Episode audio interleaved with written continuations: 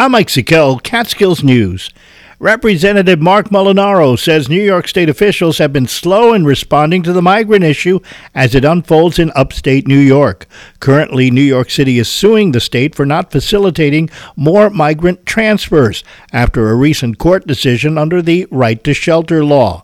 Yesterday on Siliberto and Friends on Catskills News Talk, Molinaro says the state has been slow to respond, adding that Governor Hochul has been reluctant to put pressure on the current White House administration. And so the governor's reaction was, well, maybe we can get the federal government to do something. And at the same time, the state kind of said the city is is sloppy in managing this, which is true. I mean, there's no question.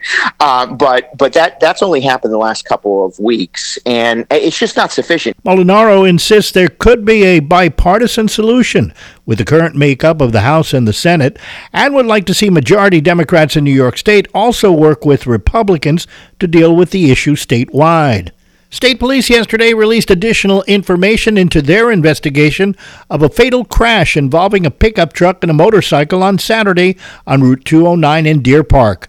The motorcyclist, 54 year old David Kastner of New Jersey, was killed in that accident. State police now say the driver of the pickup truck, identified as 50 year old Michael Phillips of Huguenot, was traveling south and failed to yield the right of way, making a left hand turn in front of the motorcycle. State Police Public Information Officer Trooper Stephen Neville tells Catskills News that the investigation into the accident continues, and as of this time, no actions or citations have been issued to the pickup truck driver.